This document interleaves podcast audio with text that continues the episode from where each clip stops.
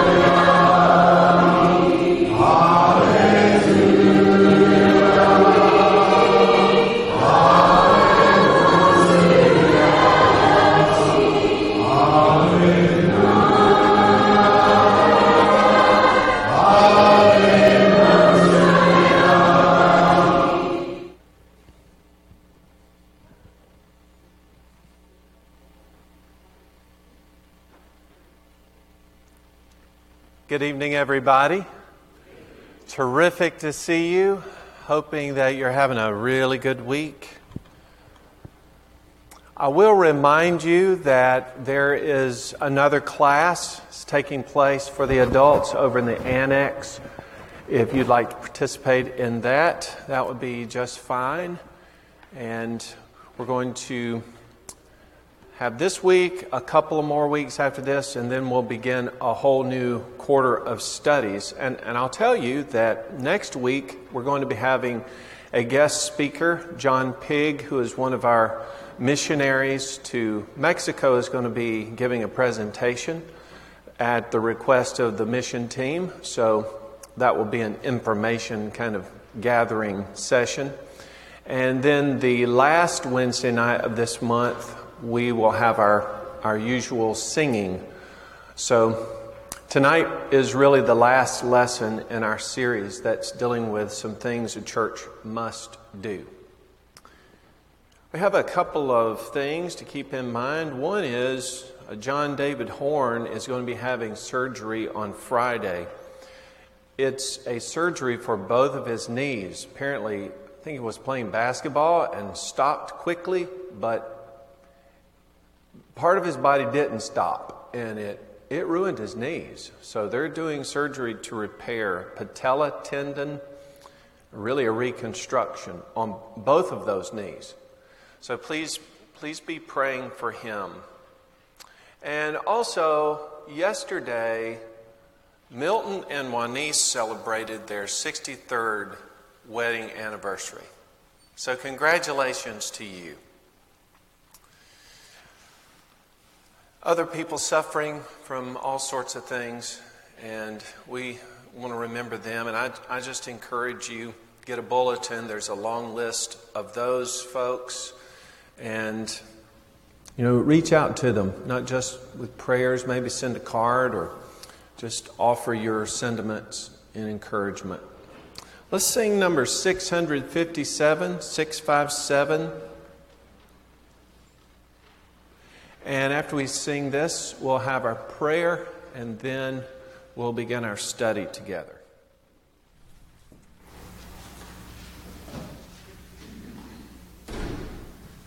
657.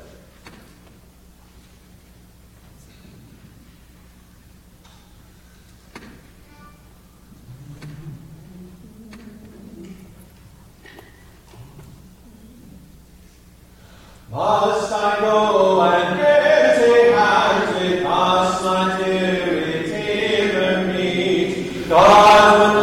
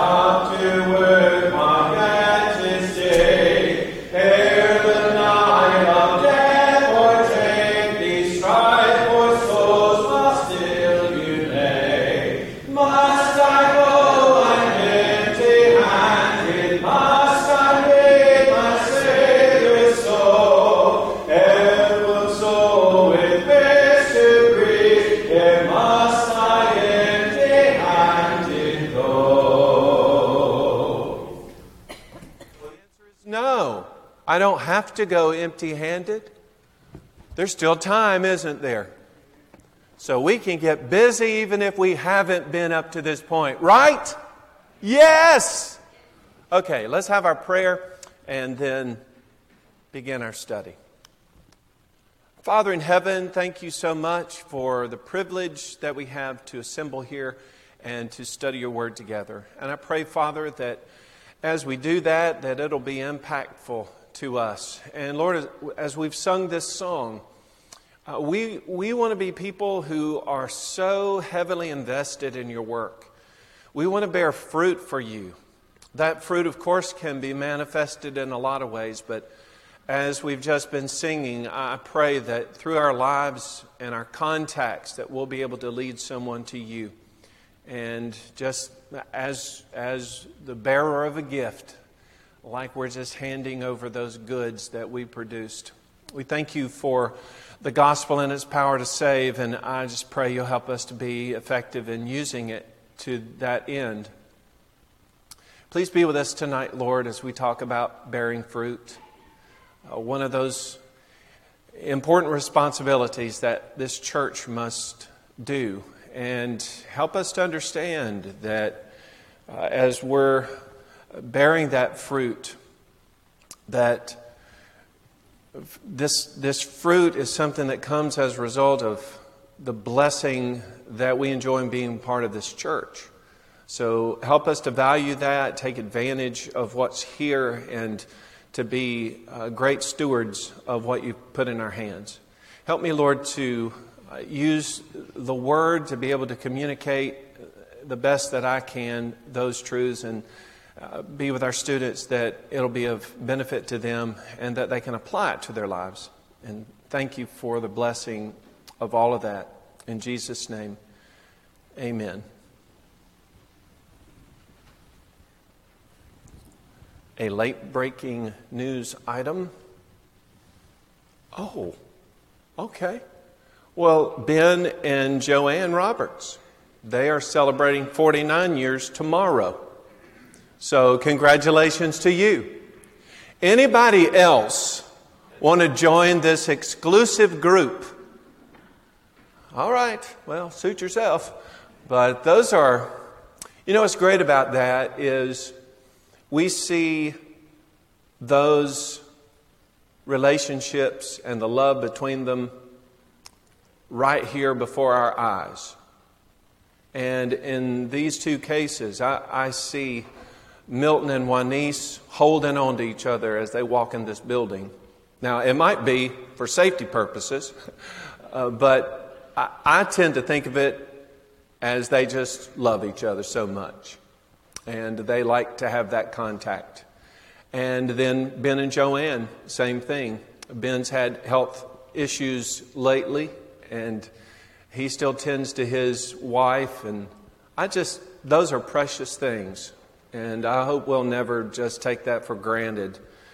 And we'll just value it as long as it lasts. But we rejoice with you in the longevity of your marriages. I don't know who to give the medal to, which one of you is the one enduring the most, but I'm thankful for you. I sure am. We all are, aren't we? Yes. All right, let's think today about the importance of bearing fruit. I'm going to use one of the parables of Jesus. It's found in the book of Luke, chapter 13, verses 6 to 9. A certain man had a fig tree planted in his vineyard, and he came and sought fruit thereon and found none. Then said he to the keeper of his vineyard, Behold, these three years I come seeking fruit on this fig tree and find none. Cut it down. Why does it use up? Why does it waste the ground? And he answering said to him, Lord, let it alone this year also, till I shall dig around it and fertilize it. And if it bear fruit, well. But if not after that, you can cut it down. In the context of the passage, the circumstances that Jesus gives the parable, it's pretty evident that he's really forecasting the impending doom of the Jewish nation. God had done everything for them that he could possibly have done to encourage their faithfulness, to assure their blessedness. Over and over through their history, God had intervened, had delivered them. He had provided them with everything that they needed. To them had been given what the scriptures describe as the oracles of God. They had everything. And yet, as Jesus is telling the story of this parable, even yet, so many in Israel had turned their backs on Jesus, and ultimately, they would, in their hatred of him, crucify him. Every opportunity to do right and to turn to God. And yet, one more opportunity. When I look at the import of the parable, I can't help but think about the extension that is there for us. Because just like Israel, you and I, as members of the Lord's body, have every opportunity extended to us. And in that body, the church, we have every blessing that we could imagine in Christ Jesus. In fact, Ephesians chapter 1 and verse 3 tells us that we have every spiritual blessing in the heavenly places in Christ. So, with all that going for us, I would imagine immediate, total, continual success. And yet, the truth of it is that in too many cases, what should be great success, what should be the bearing of much fruit, is actually much less than that. Perhaps we began our Christianity with great hopes. You know, we, we're going to we're going to turn the world upside down for Jesus, as the early church was accused of doing. And then, for some reason, the zeal and the enthusiasm that we started with waned. And maybe it is that now we've gotten to a place where, especially as we've studied these things together, the importance of sowing seed and, and reaping what is sown and of planting and watering and all, all the responsibilities that there are in the Lord's church, it might be that when we look at that, we're not really, not really convinced that we've been doing what we should have been doing. Maybe we feel a little bit of guilt about it. I don't know. This text is an encouragement to all of us that wherever it is that we are right now, there yet remains an opportunity. It's not over. So, if we need to make changes, we need to reassess where we are. If we need to act, then now's the time to do it, to seize the opportunity that God has given. And also, if, I, if I'm going to put myself into this story, I have to assess where it is that I'm planted. And that where it is I'm planted, I have to ask is what I'm doing a blessing or a detriment? Am, am I contributing? Am I bringing good? Or am I just using up, in this story, the ground? I want us to think about fruit. Let's to think, first of all, that fruit is something that's expected under ideal conditions. That's exactly what the text begins by telling us. Because here comes this man who owns a vineyard and has planted, I guess, his prized fig tree there. That having planted that fig tree in a vineyard just signifies some special considerations. If I were to establish the value of things, pretty sure I'd have been more interested in the vineyard for the product that comes from it. A lot of attention was given to the upkeep of a vineyard.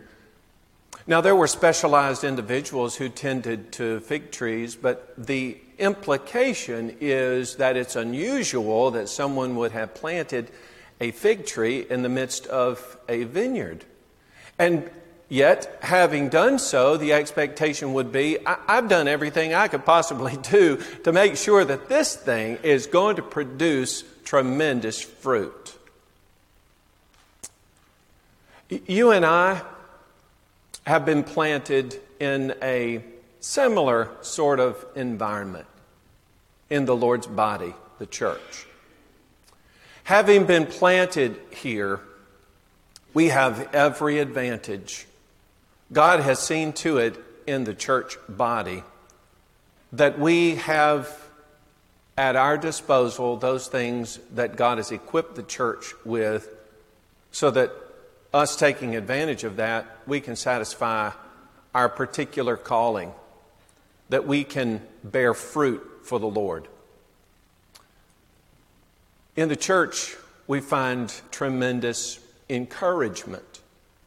Hebrews chapter 10, verse 24 says to let us consider one another in order to stir up love and good works. So I know in the body that there are people who are concerned about me, who have me on their mind. I have folks involved and interested in my life. A little bit later in that text, which actually we studied on Sunday, Hebrews chapter 13, verse 1, we are to let brotherly love continue. Of course, the implication of that is that our love for one another is going to, once having begun, continue on. I, I, don't have to worry that at some point that's going to stop or there's going to be a gap. I can be assured that in the body, that my relationships with the brothers and sisters who are also sons and daughters of God, they're going to remain intact and they're going to continue to be supportive of me. I can be assured in terms of that encouragement, Galatians chapter 6 and verse 2, that we bear one another's burdens and so fulfill the law of Christ. The full expression of love is going to be by action. So it isn't just people going to pat me on the back. They're going to be like, look, I, I want to help. You know, I want to be a part of the support system as you are going through various trials and tribulations, perhaps, or, or maybe it's a project that I'm involved in. I, I, can, I can be assured that there are going to be brothers and sisters who are there to encourage and build me up as I go along. All of us enjoy that. I can be sure that love is manifested on several levels, right? Romans 12, verse 10 to be kindly affectionate to one another with brotherly love and honor giving preference to one another. We enjoy the relationship, it's filled with genuine love, and I'm confident that as I'm trying to encourage others, that they're right there building me up and lifting me up too. I'm sure that as part of the environment of bearing fruit, that I have all that support there. So I could be like that fig tree planted that vineyard. I know somebody's going to take care of me. I can also know that as I'm a part of the work of the local church, that if that work is according to the will of God, it goes farther than just the, the presentation of a work or a hope for success. 1 Corinthians chapter 3 verse 9 says that we are workers together with God. So that means we are joined together in that work to God's glory. Unfortunately, however, many times we're planted in an environment, the church, where we have every privilege spiritually and every consideration and all this tremendous support, and yet we become complacent. And what I mean by that is there is all the potential for the bearing of fruit. But we become so complacent that we do not use those blessings and resources that are available to us to do the very thing that we were called to do. An example of that is found in Revelation chapter 3, verse 17. It's the church in Laodicea. Their personal assessment of the work was this We are rich we become wealthy. We have need of nothing. Now, think about that for a minute. We're self sufficient. You know, we're good. We got everything going for us. We don't, we don't have a want for anything. I mean, we, we have our coffers full. Look at us. Look at our budget. You know, we, we, we're in the green constantly. We're good. But Jesus, in assessing that work, said, no, no, actually, Actually, you're wretched, miserable, poor, blind, and naked. So his assessment was quite different from the personal assessment that they were making. Let me say this about the work and about God's relationship to it. The work is going to be done one way or the other. God's will is going to be accomplished.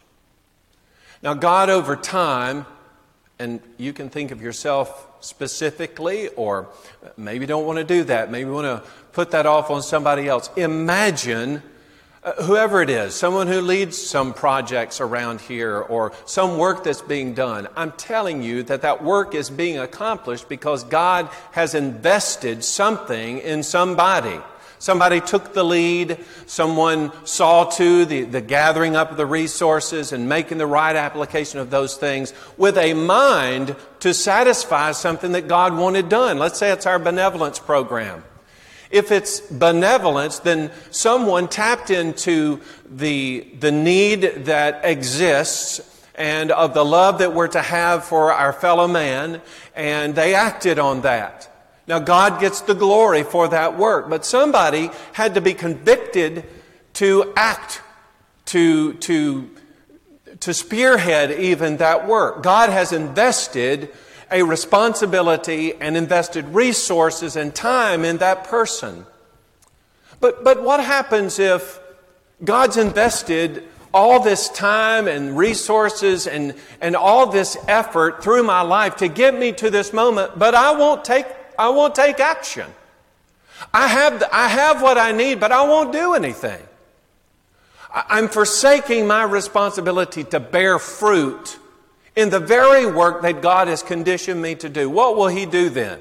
Will He allow me, as was Laodicea's estimation of themselves, to be rich and wealthy and not need anything? No, God convicted them. Truth is, you're wretched, miserable, poor, blind, and naked. I have every confidence that what God had invested in them, God was ready to take back. I know that's true because I see examples otherwise of that very thing. For instance, Jesus speaks in Matthew chapter 25, specifically verses 25 and 26 of a man we refer to as the one talent man. He's just one of three who had been invested with talents. He only has one. Uh, others had three and another five. I mean, they had way more resource and ability than he. But instead of using that one thing that God had invested in him, instead of using it to God's glory as he should have, he just, he dug a hole and he buried it. Now, the result was not that, well, let's just let bygones be bygones, you made a mistake. You know what? I'll just move on. It wasn't that. He took the thing away. The one that he had, he took away. I'm telling you, God has invested some great things in all of us to some degree or another. And he's expecting a return. He's expecting that we will, that we will bear fruit. There's another guy similar to this described in Luke chapter 12, verses 16 to 21. We refer to him as the rich fool. You see, he's very successful. In fact, he's so successful that he decides he's going to tear down his barns and build bigger barns but not to store up for distribution to others. It's just so that he can hoard up his resources. The result is this not only does he lose his resources, but he loses his own life. And the implication is he loses his eternal life. God's invested a lot in each one of us. Just as the fig tree owner had invested everything in that fig tree and was expecting good results. Everything was in place, but there was no fruit. Fruit's also expected under ideal care. Okay? So he's planted the fig tree in the vineyard. And the text says that he had come to check on this fig tree for three years and it had not borne fruit. So he goes to the keeper of his vineyard. And he says, Behold, these three years I come seeking fruit on this fig tree and find none. Cut it down. Why does it use up the ground? And he answering said to him, Lord, uh, let it alone this year also, that I may dig around it and fertilize it. Okay, guy that owns the fig tree, he's fed up, had it to here. Says, You know, I've been in, expecting every time I come here, I'm going to get some figs. There's been nothing. You know what? The thing is just using up the ground. Literally, it is wasting the space. It would be better to cut the thing down so it doesn't waste the resources anymore and start all over. But the dresser says, Wait. Let's just give it let's just give it one more opportunity. And after we give it another opportunity, then if it doesn't produce fruit, then we'll cut it down. Oh, let's give it another opportunity. Now, if I'm that fig tree and I've not been bearing fruit, wait a minute. I'm not dead yet, right? Maybe I've not been too and I've been too diligent, too successful in bearing fruit for the Lord in the past. I, might be all kinds of reasons for that. Maybe I started off terrific, but I've just, I don't know, gotten discouraged or whatnot. It's not over. And so if, if the time of decision had come and the assessment of what has happened up until now, the conclusion was I haven't borne any fruit. Wait, wait it isn't over. So couldn't I start right here? Uh, couldn't I have just one more opportunity? I think about the God that we serve,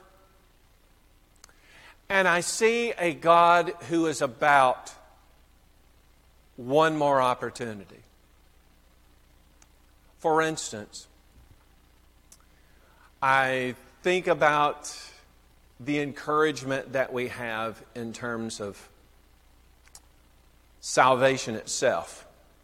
2 Peter chapter 3 verse 9 says that the Lord is long suffering, not willing that any should perish, but that all should come to repentance. His hope is that people will have the time to respond to the gospel and obey, to turn away from their sins. He's all about that.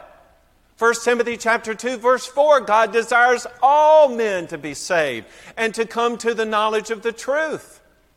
Or Romans chapter 2 verse 4 Do you despise the riches of his goodness, forbearance and long suffering, not knowing that the goodness of God leads you to repentance? I mean, we talk so much about the love of God, and we say, I'm invested in the love of God, and God loves me so much, He wants me to be saved. Yes, He does. And, and, I can rejoice, I can give glory to God because He is so filled with goodness and forbearance and long suffering. He just, he just wants to wait just as long as He can possibly wait so that I'll be saved, so that I could bear this fruit. Just hang in there with me, Lord, just a little bit longer. He's all about that. But He won't wait forever. And this whole business about there being one more opportunity. Hey, I love that and I want to I want to lay hold of that, but the thing is I don't know actually when my last opportunity will be. It may be this one. So if this is the one, then now's when I need to resolve I'm going to bear some fruit for the Lord. I'm going to do it because I don't know about the future, I only know about now. So I got to get, got to get busy about it now. You, you know how it is. Uh, we've had children now, well, you know. On to the grandchild. I've had the experience where I told my child to do something and they didn't do it. I, I know you're shocked, but that's happened. Sure has. And I'll tell you, you, you know, you say, okay, come on, we, we got to go. Uh, say it's go to bed. Time to go to sleep. Get them ready. They're in the bed. Uh, can I have a, can I have a dink of water? Uh, uh okay, you can, you can have your dink of water. They drink the water. Uh, uh, uh can we have a, a, story before we go? Okay, have a little. Wait, let's pray. you know, a little bit more, a little bit. Give me one more, one more minute. I want to stay one more. Can I stay up till whatever? Just want to keep pushing the envelope just a little bit further. Just give me a little more time, whatever. 2 Peter chapter 3, verse 3. Knowing this first, that scoffers will come in the last days walking according to their own lusts and saying, Where's the promise of his coming? For since the fathers fell asleep, all things continue as they were from the beginning of creation. He says, For this they're willingly ignorant. Willingly ignorant. A friend of mine and I were talking about ignorance the other day. Ignorance is simply, I don't know. To be willingly or willfully ignorant is to be in that state where I don't want to know. You know, don't tell me. The Lord's coming back. Don't tell me that. Well, okay, you've, you've told me, but you know what? Since, since the beginning, He hasn't come back. you know, so I'm not really worried about it. I've got more time. But, but I don't know how much more time, if there's any more time. The opportunity is now, not later. He says scoffers act that way. They just won't resolve that the time is now. They keep putting it off and putting it off and denying it and denying it further. In 1 Thessalonians chapter 5, beginning at verse 1. But concerning the times and the seasons, brethren, you have no need that I should write to you. For you yourselves know perfectly that the day of the Lord so comes as a thief in the night. For when they shall say, Peace and safety, then sudden destruction comes upon them as labor pains upon a pregnant woman, and they shall not escape. And the whole purpose of writing that was to say, We don't know when it's going to be. So you watch and you be sober. But there are so many described in this text who have the mind that it, will be on down the road. You know, it, it, it cannot be soon. For the fig tree, one more opportunity. You know that story in Luke chapter 16 about the rich man and Lazarus? You know how that story goes. You think that the rich man in his torment wished that he had one more opportunity, given that he would know what he knows now? If I could just have one more opportunity? Because for him, at verse 24, he is relegated in his new situation to begging Father Abraham for mercy.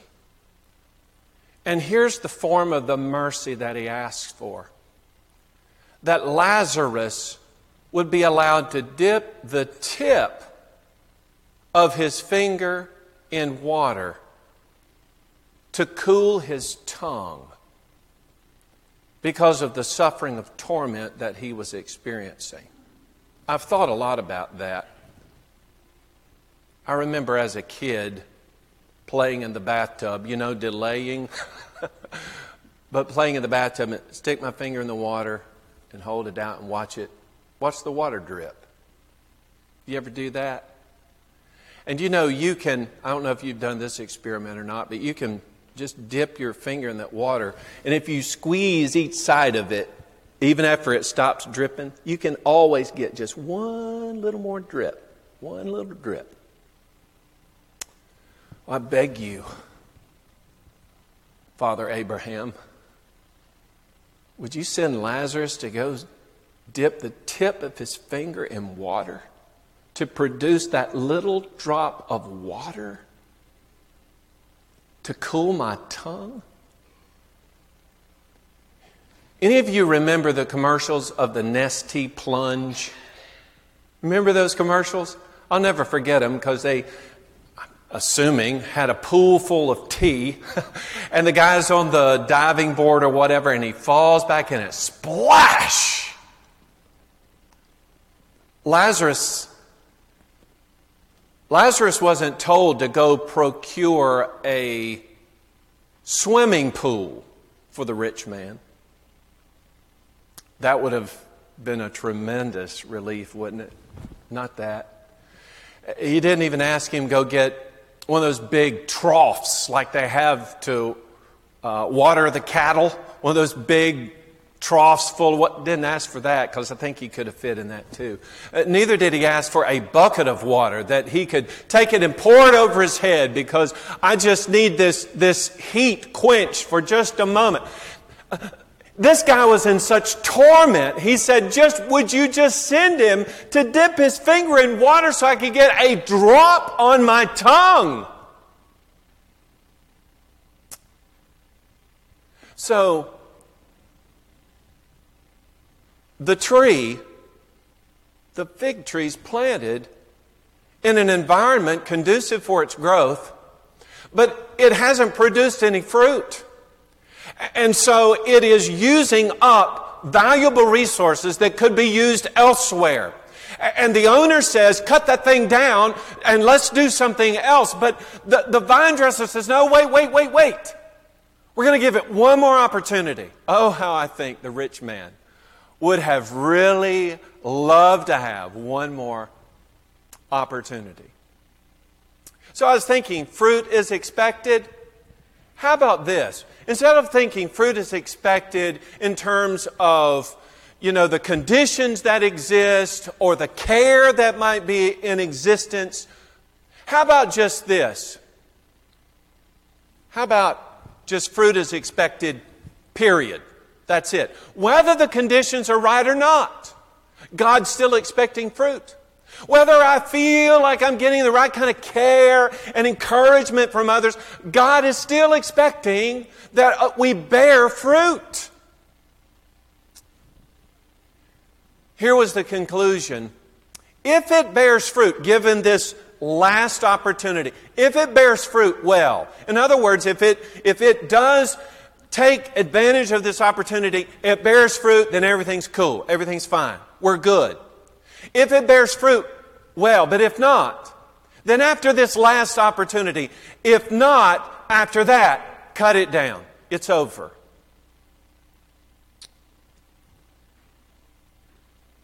So, the finality of it all. I think about our relationship to the Lord and of the encouragement that we have, the expectation that is there. And I realize that given another opportunity, given the blessing of more time, and of the knowledge of responsibility that we have, that when we grasp, when we lay hold of that and we move forward, that not only does God give us the time, but the ensuing blessing as well, the result. But I'm also confident that if I refuse to do that, if I refuse to take advantage of my opportunity with the knowledge that I should have borne fruit, then I now no longer even willfully ignorant. Now I understand what my responsibility is. I know that I'm required by the Lord to bear some form of fruit. And to refuse to do so would result in the conclusion of this particular parable to actually be cut down. Hebrews chapter 10, beginning at verse 26 describes a stark reality. For if we sin willfully after we've received the knowledge of the truth, there no longer remains a sacrifice for sin, but a certain fearful expectation of judgment and fiery indignation which will devour the adversaries. Anyone who rejected Moses' law died without mercy on the testimony of two or three witnesses. Of how much worse punishment do you suppose will he be thought worthy? who has trampled the Son of God underfoot, counted the blood of the covenant by which he was sanctified a common thing, an insult to the Spirit of grace. For we know him who said, Vengeance is mine, I'll repay. And again, the Lord will judge his people. It is a fearful thing to fall into the hands of the living God. The irony here for the Christian is to be punished eternally for having faltered in our responsibility to bear that fruit, however great or small, and to actually face not the love and the welcome of a father into an eternal home, but of condemnation for having responded by willful sin.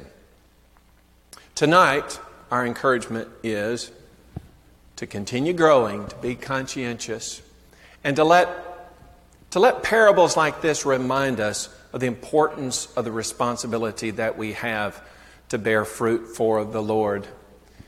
I'm pretty sure that all of us struggle from time to time with motivation and staying encouraged, but look around you. We're a body that works together. We're in this together. Let's be sure that as the church here in Boonville, that we know what the Lord expects us to do, what we must do. And then let's each of us be individually responsible to equip ourselves so that we can be a part of that greater work in the things that we must do as individuals. Let's have a prayer together and we'll be dismissed. And then after that, if you have children, you go ahead very quickly. And then 15 or 20 seconds later, the rest of us will follow. Let's pray together. Our Father in heaven, we thank you for the privilege that it is to assemble and to study your word. And I pray, Lord, that you'll help, help these things of the scriptures to be just imprinted on us. Help us be motivated and challenged and uh, positive, enthusiastic about the work that's ahead. Help us, Lord, to look for opportunities and instill in us a desire to, to enter into something, to volunteer, and, and not to be not to lose our zeal, our enthusiasm, but to be encouraged by others.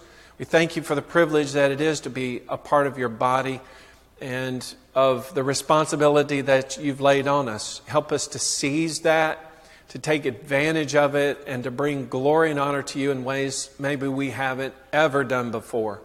Thank you for the privilege that that is, and help us be excited about our future.